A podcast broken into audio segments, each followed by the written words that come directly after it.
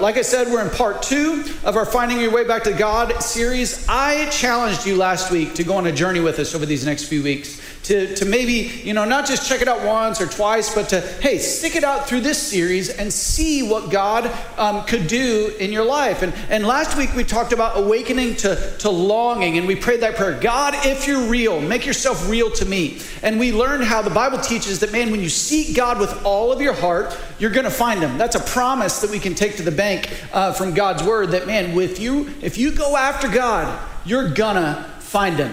And so today we're jumping in, in, into part two, and we're talking about an awakening to regret. Now, I don't know what is, is worse, you know, going through the, the, that period of longing and just knowing there's more, or, or finding out one day that, man, all the places that you searched and all the places that you've gone looking and longing didn't amount to much. And so today, just right off the bat, I want to let you know, you know, some of the the thoughts today might be kind of heavy, uh, but this is, a, this is a stage we've got to go through if we're going to find ourselves in a relationship with Jesus, which is the best thing in the world.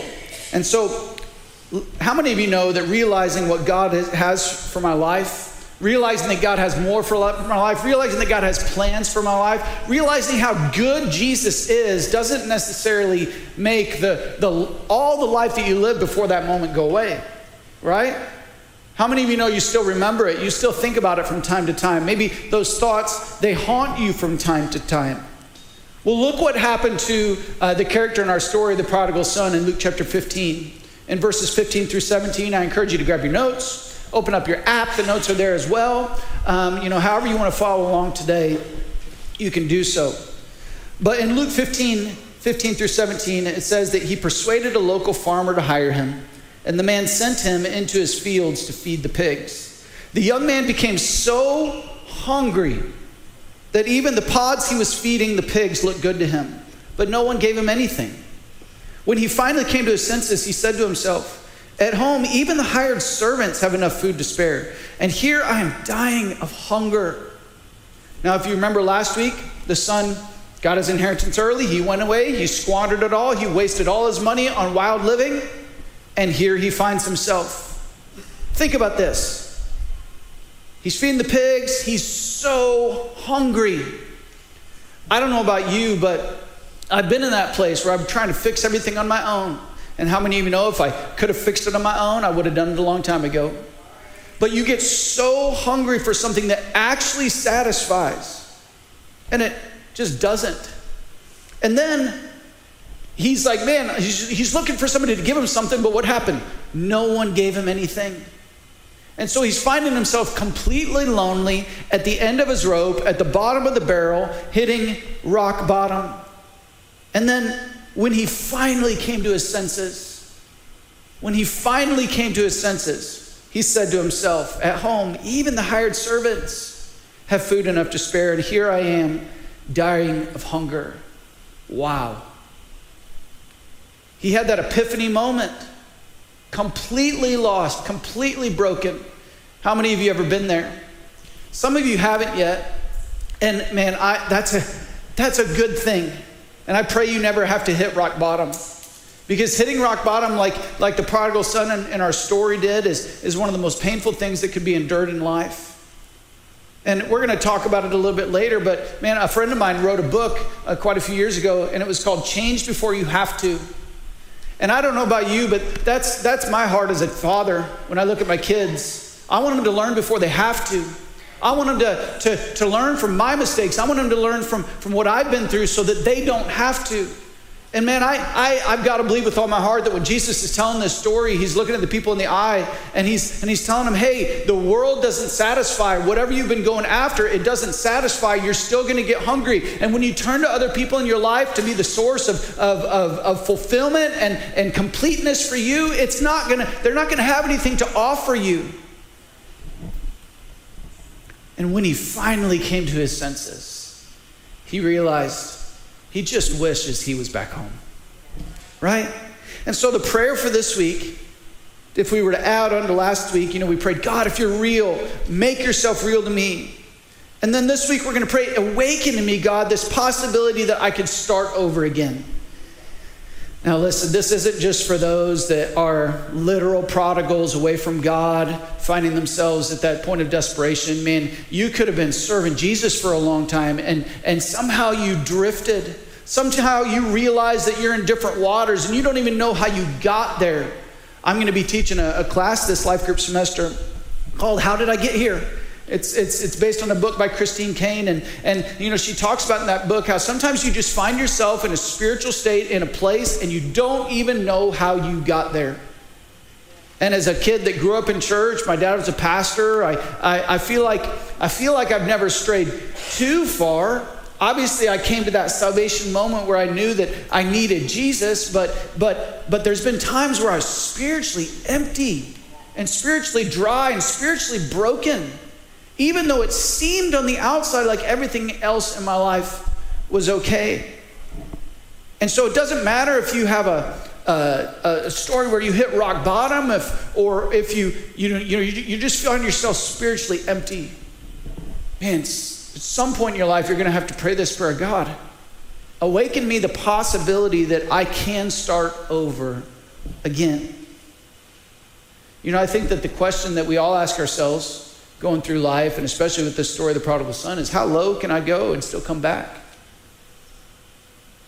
How deep can my regret be? How, how, how broken can my life be and still come back? You know, I, what if you're an addict or you've been unfaithful or dishonest in your marriage? What if you just feel like you've been a total failure in your life and you let people down and, and, and you know that people don't trust you?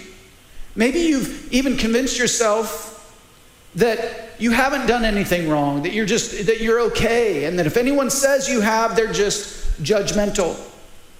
But at some point, no matter where you are on the spectrum, you come to this point where you realize that I'm hungry for something that this world can't give me. Can we all just agree that that's where we're at spiritually today? You come to your senses.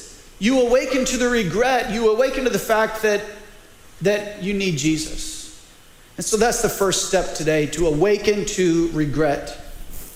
You know, sometimes, especially in today's day and age, you know, we don't even let ourselves feel regret because everybody is telling us we're okay. Everybody is telling us that everything you do in life, hey, if you just be you and you just follow your truth and you just you just do whatever, you know, is on your heart to do, hey, hey, you're okay. Don't let anybody tell you not to be you. And I just want to tell you, church, with all the love in my heart, that is about the worst advice that you could ever be given. Because the prodigal son followed that kind of advice. He just wanted to be him. He just wanted what was his. He just wanted what he felt he was entitled to. He just wanted to follow his dream. And he found himself hungry and with the pigs. And so the first step is just to awaken to regret. Sometimes in, in, in um, circles where people are recovering, we call this coming out of denial, stepping out of the shame, stepping out of the isolation. And a lot of times this happens even before acknowledging, acknowledging that, I, that we have a problem. We have to awaken to the fact that, oh my goodness, I've messed up, right? You know, the, the prodigal son, he had to go so low before he, he had this awakening. He had to go so low, he had to hit that rock bottom. Now, many times we don't want to go through this step because it's so hard, right? And so it, we get robbed of all kinds of great, great, great experiences because instead of processing it, instead of stepping into that regret and feeling it and letting it go deep and letting it drive us somewhere, we just ignore that we have a problem. We push it down and we push it down and we push it down. But when we don't face our regret, when we don't face the pain in our hearts, then all kinds of experiences, the full life that God has for you, we miss out on. Back when I was a, a freshman in high school, and uh, I maybe have told part of this story to you at one time or another, but you know, I've told you uh, if you've been around a while that I was, I was kind of small. I was on the small side. I was barely 100 pounds going into my freshman year. And so I got cut from the basketball team, right, which was painful, uh, which, uh, because I loved basketball, even though I was just this tiny little dude, I, I played 24 7. And so I get cut from the basketball team because of my size. I go to wrestling and I have a good season, but it, probably even more than basketball, I loved baseball. I had complete sets, I had baseball cards, I dreamed, I had played baseball since I was little, and, and if I do so say so myself, I was a pretty good ball player. And so I show up, little 105 pound Joe, to freshman uh, baseball tryouts, and I did great.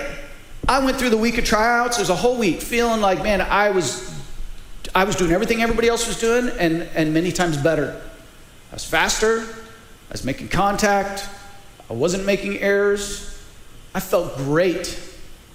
I go uh, literally on our in our high school gym. There was a stage and there was a curtain, right? And the coach was behind the curtain. Talk about scary. And so I go up behind the curtain. I sit knee to knee with the coach, and he's like, "Joe, you did amazing in tryouts. You did really good." He said, "The problem is, there's guys that are doing what you're doing and can hit the ball just a little bit further because they're they've got 30 or 40 pounds on you. And he said, So, hey, play this summer and come back next year. Guess what? I was so crushed and so hurt in my little freshman self. you know, my, my little man Joe. I, I was so broken over that that the next year comes around and I resolved, yeah, I'm going to go out again because I believed him that I could do it and I believed in myself that I could do it. But something happened in me Something was broken enough to where when tryouts came around my sophomore year, guess who didn't show up? Me. And as the years went by, regret began to build over and over and over because I was like, why didn't I just go? And you know, there's things in life that you can't go back and change. There's things in life that it's just, oh, it is what it is. And you know, but it hurts. And so if something as dumb as baseball hurt that much, as something as dumb as baseball that I, attach my identity to, you know, was that painful? What about things that really hurt? You know, regret and pain and rejection kept me from taking a redemptive step out of fear that I would fail again. And so it was just this vicious cycle, right? I was hurt, and so instead of trying again, guess what? More hurt. That's what regret does to you. It just it sends you into a vicious cycle of pain. The regret isn't that I didn't get to play. Honestly, the, the, the regret isn't that I didn't make the team. The regret is that I didn't even try. In the book that this series is based on, that I've encouraged you to order, Finding Your Way Back to God, Dave Ferguson tells a story relayed by Brennan Manning, which, if you haven't read any Brennan Manning, he's an amazing teacher on grace. And so in this story, Brennan Manning tells a story about when he was in recovery for addiction and, with alcohol. And so in the in the discussion group that he was in at this time, there was a guy named Max who who by all outward accounts he was a businessman, he was successful, he was really wealthy, he had everything put together. So man, if you were to see Max on the outside, you would never think that anything was wrong with Max. He was a good guy, everybody liked him. The bar that Max frequented, you know what the bartender said? Oh, Max, Max is a heck of a guy. Love that guy. Buys everybody drinks all the time. He's, he's just a good guy. And so, but in this circle, the counselor began to ask Max, Max, why are you here and what's, what's your biggest regret? And Max just completely denied everything. He's like, oh, no big deal. Nothing's going on in my life. I don't know why I'm here. So the counselor gets people in Max's life on the phone, and finally it comes around to his wife. They get his wife on the phone in the counseling circle. And hey, why, why is Max here? Apparently, Max had, on Christmas Eve, he had taken his daughter to get her a new pair of shoes, and, and he had gotten her the shoes and she's told him, Daddy, Daddy, you're the best daddy in the whole wide world. And so he was feeling pretty good about himself. And so on the way home, he just swung by the bar. He's going to treat himself, just celebrate a little bit for being such a great dad. He lost track of time in the bar, and, and before you know it, hours and hours and hours went by, and he comes out to find his daughter in the truck, frostbitten. True story. So rushed her to the hospital. She has to have parts of her ears removed, a couple fingers removed, and was then deaf for the rest of her life. And upon hearing the story, Max breaks down in he, he couldn't even remember the details of the story before because they were so painful. And upon the retelling of the story, he breaks down and there, letting himself feel the regret for what he had done, he began his journey of healing. Now, can he undo what he did to his daughter? No. But at that moment, when he felt the regret, when he awakened to the regret, he was able to begin a journey of healing that he never could have began otherwise. And you might look at him and say, he doesn't deserve healing. He doesn't deserve, he does, yeah, and you know what? You're right. But because of how good God is, because he was willing to face what he did, God can minister to his soul. Listen, church, if you are unwilling to face the regret in your life, then sin will continue to, to make you do crazy things. Things that aren't even fathomable, things that aren't even like, like human, things that you just, you hear stories like that and you're like, what in the world? Man, as I read that story in that book this week, it just, my heart, I, I was bawling, crying because of somebody else's mistake. Because that's how devious sin is in your life. But if you're not willing to face the regret, you will stay in that cycle of pain and it will continue and it will continue. Psalm 51, 3 through 5, the psalmist says, For I recognize my rebellion. It haunts me day and night. Against you and you alone have I sinned. I have done what is evil in your sight. You will be proved in what you say, and your judgment against me is just. For I was born a sinner. Yes, from the moment my mother conceived me. Man, that sounds like awakening to regret. That sounds like awakening to ownership of what he did. And so I want to encourage you today to awaken to regret in your life before you hit that rock bottom. I encourage you to change before you have to. Come to that moment of knowing and seeing yourself, like the psalmist says, as a sinner before sin takes you somewhere that you don't know if you can come back from. Listen, you don't have to hit the bottom of the barrel, but if you have, and there's a good chance that there's somebody in here that is there now, there's still hope. There's still hope. And so, step two, what do we see in the life of the prodigal son? In verse 20, it says, So he returned home to his father. Amen? He returned home to his father. He stepped into repentance. He went a different direction. He got up and he went home. Listen, church, regret is a great starting point, but it's a terrible place to stay. Regret is a great thing to get you going, to, to realize, man, to come out of denial and to come out of, of just like brushing everything under the rug. You know, it's a great place to start, but it's a horrible place to stay and to live. Repentance, on the other hand, is a springboard to life. Now, a lot of times we come, you know, we have a, a, a, moment where we feel bad about what we're doing, and so we say, God, I'm sorry. But very quickly we, we slide back. We, we have no intention of changing our ways or changing our life. And so we have a, a kind of, hey, I want to feel better prayer. And we say, God, I'm sorry. But then we go out the door with zero intention of doing anything different and we continue to live the same life. That's not what the Bible describes as repentance. The Bible describes repentance as getting up out of the pigsty that the prodigal son found himself in and going home, to go a different direction, to plan a different life. We even see that the prodigal son, you know, was playing out how these things would happen. He was planning a new life for himself. He's like, I'm not going to do it how I used to do it. I don't even deserve to go back into the same relationship with my dad, so I'm going to go home and just, just beg him to be a hired help. I'm going to get a different job. I'm going to be in a different environment. I'm going to have a different life. That is repentance.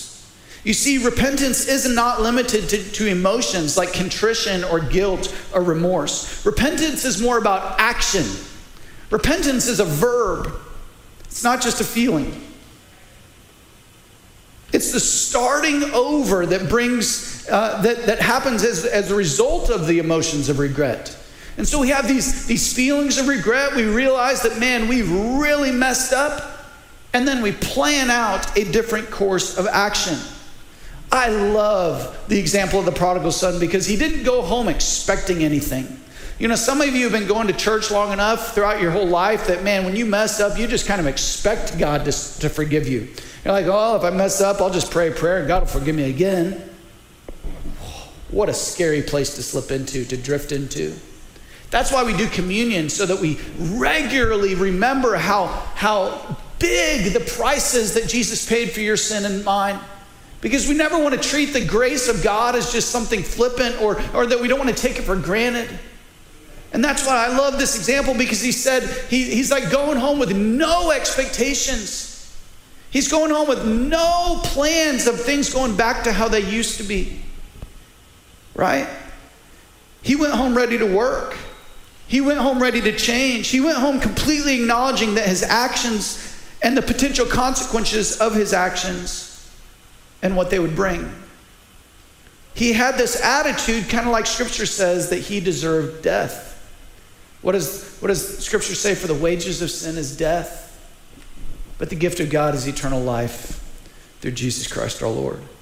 I love what 2 Corinthians 7:10 says. It says it like this: Godly sorrow brings repentance that leads to salvation and leaves no regret. But worldly sorrow brings death. So there's a difference between regret that leads to, to repentance and then just wallowing in regret for the rest of your life. And that's not what he did. He didn't, he didn't stay there and just feel sorry for himself. He got up and he went home. Do you see the forward motion in Paul's words there? Godly sorrow brings repentance, and that leads to salvation, and it leaves no regret. So there's a leaving behind and there's a going to. Sometimes we just feel so stuck in our sin and stuck in our life, and it's because we're making no plans for things to be different. So, to sum it all up, repentance is motion, not emotion. Repentance is motion, not emotion. It's not just feeling bad, it's not just acknowledging that you messed up. It's saying, okay, I'm going to do something different with my life now to follow Jesus. Regret is about the past, repentance is about the future. It's planning a new way and a new life with Jesus. Man, if you're a longtime believer, I don't want you to lose sight of this. Don't lose sight of this. The chief job of a believer is to keep holding the grace of God in high regard to not take it for granted, to remember that, man, I was once in the pig pen. I was once, you know, someone that, that had no idea where I was going or how I was going to get there, but God's grace saved me. God's grace saved me. And so, man, if you've been following Jesus for a long time, don't let the devil tell you that this message is not for you. Don't become complacent with sin in your life. Don't let your heart get hard Remember, I've got to move away from the pig pen and back towards the Father. Keep your heart soft. And then the third thing that, man, we're turning the corner. I, I hope this encourages you today because the third thing that we're going to do is we're going to live this life to the full. We're going to live this life to the full. And so the story goes that the young man, he heads home fully expecting judgment. But what he got was a father that ran to him the moment he saw him. Ran to him, put his arms around him, threw a party. Man, we're going to talk about this in the weeks to come, and I'm excited. But what does that symbolize? It symbolizes that we're stepping out of a horrible situation into an amazing life with God. John 10:10 10, 10 says, "I have come that you may have life and have it to the full. Life and have it to the full. There are two words for life in the New Testament in the Greek. One word is, is bios, and it's this is the natural life. You're breathing, your, your, your, your, your flesh, your material things, the things you're touching and, and experiencing in this world. The other, the other word for life is it's, it's the Greek word zoe, and this, this stands for, you know, satisfying life, purposeful life, knowing that there's more than just the physical life, but there's eternal life that is only found in a relationship with God. But here's what we know is that it's, it's, it's hard to step into this kind of satisfying, rich, purposeful life with God before you let go of something that's old and broken. And so, stepping into this new life with Jesus is a total transformation. So, God rarely puts something new in your life until you let go of something old and broken. And so this is what it looks like to live the full life. Maybe you've wondered, you know, what did Jesus mean when he said, you know, he's going to come and he's going to give us life and life to the full? Well, this is what it means that we got to leave the old stuff behind and do something new. It's motion, not just emotion. Think about the woman at the well. You know, I almost think that this is like a this is this was a real life story. If you know the the, the prodigal son, that was a parable. And so Jesus you know, this was a, not necessarily a, a, true story. It was something, it was a story that he was telling to illustrate what the kingdom of God is like, what God is like. Well, the woman at the well actually happened. And Jesus walks up to the woman of the well and begins talking to her. And she was a Samaritan, and so, and she was a woman, and he wasn't even supposed to be talking to her, but that's kind of how Jesus rolled, right? And he said something to her. He said, Everyone who drinks this water will be thirsty again, but whoever drinks the water I give them will never thirst. Indeed, the water I give them will be in them a spring of water welling up to eternal life. So she had a choice. Now, remember the woman at the well, she had had five husbands. The man she was with at that time wasn't her husband. Jesus knew this, and yet he was offering her a second chance. He was offering her a second chance. But think about this Jesus made a contrast. He said, There's this water that the world has to offer, and there's the water that I'm offering. And to drink God's living water, you've literally, in your spirit, you have to put down one cup and pick up the other. I'd love to challenge you to go home today and try to drink from two cups at the same time. Make sure your kids are watching. Maybe they could film it and put it on Facebook. That, that'd be a great video, right? You just try to drink from two cups at the same time and see what happens. You're going to make a mess of yourself. But living life to the full is stepping into a completely different and new way of life. And I've got to pick up one cup and I've got to put down the other. You might be asking yourself this morning, can God still reach me after where I've been? Listen, He can not only reach you, but He can give you a completely different kind of life, a completely different and new life. Total transformation. This is the gospel church. This is the, this is the good news that Jesus offers you. That it's not just a slight change, it's healing. It's you were once broken and now you're whole in Jesus' name. It might have been a long physical road for the prodigal son from wherever he was to wherever his home was, from the pig pen to the family farm. But the spiritual road for you and for me from death to life can happen in an instant. That's how good God is. You don't have to earn it, you don't deserve it. Nothing you could ever do can make God love you more or less. He loves you, and He proved it by dying for you on the cross, by putting His life in your place. And so this morning, it's not what you need to do, it's what He's done, it's who He is. And man, He can't wait to wrap you up into that new life. All you have to do is come home. Repent. Let yourself feel that regret that leads you to repentance. And remember, repentance is saying, God, man, when I leave these doors, it's going to be different. I'm going to follow you. I'm going to do what you say. I'm going to stop trying to drink out of one cup and, and then drinking out of the other at the same time. It just doesn't work. God, I'm going to make you my source. I'm going to make you my guide. I'm going to start reading your word. I'm going to start spending time in prayer with you. I'm going to start seeking you like you're the only life there is. Amen. John 1:16 says, for, for from his fullness we have all received grace upon grace. And so I just want to encourage you this morning if you messed up, if you found yourself far from God, if maybe this morning you began, the Holy Spirit is convicting you and you're awakening to regret. You're awakening to the fact that, man, you need a Savior. I want to encourage you not to stay there today. Don't stay there. Don't stay there. It's time to get up and it's time to go home. Amen. Thanks for joining us online at Mosaic Church. We hope today's message was life changing and useful. For more info, visit mosaiccincinnati.com.